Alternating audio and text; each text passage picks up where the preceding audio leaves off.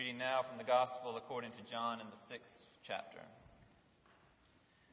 Jesus said, Those who eat my flesh and drink my blood abide in me, and I in them. Just as the living Father sent me, and I live because of the Father, so whoever eats me will live because of me.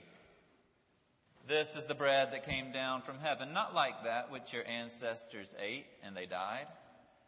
But the one who eats this bread will live forever. He said these things while he was teaching at the synagogue in Capernaum.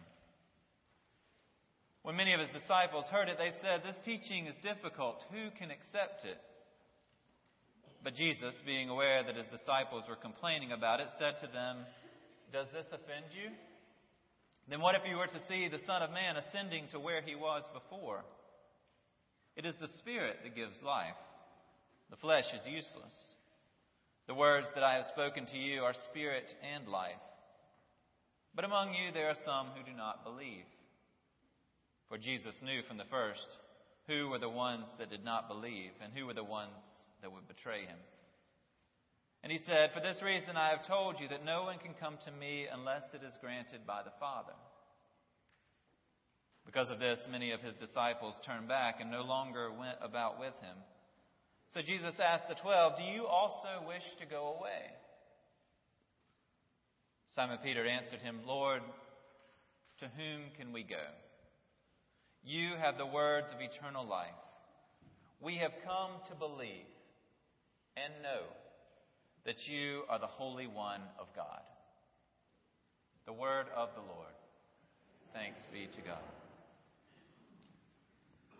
There's an old story about an Ethiopian man who was charged with the queen's treasury. The queen sent him on a business trip, and on his return, he stopped by Jerusalem to worship. After that, he resumed his journey and read from the prophet Isaiah. Another man, Philip, came up to him and asked him, Do you understand what you are reading? This Ethiopian man, a man responsible for the queen's riches, a man who had worshiped in the epicenter of the Jewish faith, replied, How can I? Unless someone guides me. That old story comes from the book of Acts and reminds us of how it is we come to believe. The Ethiopian man had worshiped. The Ethiopian man had grown to a place of influence. He had much going on in his life, and even so, he needed guidance how can I understand, he asked, unless I have someone to guide me? The Education and Spiritual Growth Team, the Long Range Study Committee, the pastors, the staff, we've all been th- thinking through how do Christians get made? How are they formed? How, how are they guided in the faith? We know it takes more than worship. We know it takes more than being smart. It takes a guide. Not necessarily someone who has all the information down, but much more importantly, a guide who is willing to know us to care about us. A guide who realizes that it matters. Do you realize that it matters? As we sat in our last education and spiritual growth team meeting, I thought about how quickly life can change. In the matter of a single sentence, we can be thrown into years of grief, or we can be lifted into a new hope, a hope for which we've been desperate. I thought about these things because we started and ended our meeting praying for one family who we love, a family who was thrown into grief. How significant it is that that family has a foundation of knowledge about and experience with Jesus. They've been formed in the faith and are able to draw on their faith in these painful days. If you ever wonder about giving your time and your talent to, to Sunday school or helping out children on Wednesday nights or, or mentoring and, and whether that's valuable or not, whether that's useful or not. All you need to do is think about your own life. What impact have teachers and volunteers and mentors had on you? Who's guided you? Who is guiding you in the faith? So that you can understand more deeply and believe better and, and serve more faithfully. Who's it been for you? Who is it for you? Last October, I was given the honor of speaking one of my youth leaders' funerals in Rock Hill. Scott was young, 55, when he died.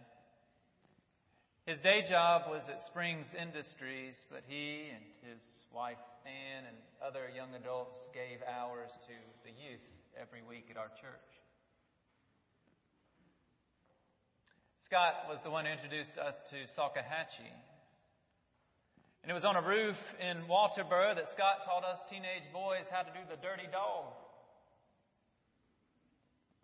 Now, that's not as inappropriate as it sounds, but I will not perform it for you today. It would embarrass us all. Scott didn't teach us the dirty dog because he was trying to live out some fraternity issues. He taught it to us so he could relate to us. Scott found ways to relate to us. He was not a Bible scholar. He was not perfect in his faith and in his devotion. I remember more about Scott's conversations about aerating his yard than I do a particular Bible lesson that he taught us as a group.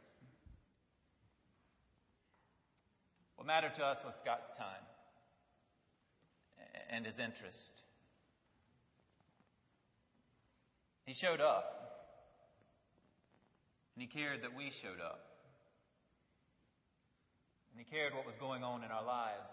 That's what impacted us. Because of that, one Wednesday night when I found myself at a Wendy's restaurant with Scott and Ann and their toddler, Taylor, I was able to share with them typical high school boy social struggles stuff. And they listened and they shared and we laughed. And I knew in that conversation in which they had not said, Turn to this place and read this story and you'll know how to deal with your life, in which they did not turn my life into some kind of moral lesson that needed to be learned, but in, which they simply listened and shared. I learned in that moment that I had people who would guide me through those difficult years. Scott and Ann and so many others. I cannot overstate to you how important it is for people of any age. But most significantly, children and our youth, those people in those vulnerable years, elementary, middle, high school years, how important it is for them to know that they have people who care and are invested, people who will guide. Jesus offered one of his hardest teachings Eat my body, drink my blood. It sounded like cannibalism, but it was, that wasn't even the most offensive part about it. The most offensive part about it was that he equated himself with God. And people started to leave, people scattered. And knowing the power of influence, the way people are prone to follow others when others go, Jesus asked his apostles, the twelve, What about you? Will you go too? And Peter, bless Peter, he finally got it right. To whom would we go, Lord? We have come to believe and know that you are the Holy One of God. The time they have with Jesus, the experiences they have with Jesus, the conversations they have with Jesus, the life they shared with Jesus led them to believe. They had come to believe. We have people here on Sunday mornings and, and, Wednesday nights and at other times during the week who have come to believe. And, and some have gotten to the point where they are believing, and some have come to believe in, in the sense that they want to believe. Some are here because they believe in something, and some are here because they want something to believe in. What are we going to do with them? We don't have enough people ready to guide them? How will our children and youth come to believe if we haven't come to help them come to believe? We need more guides at Central. We need more people who are willing to show up consistently, to care intentionally to make an impact on people's lives. The jobs we have for you do not require vast biblical knowledge.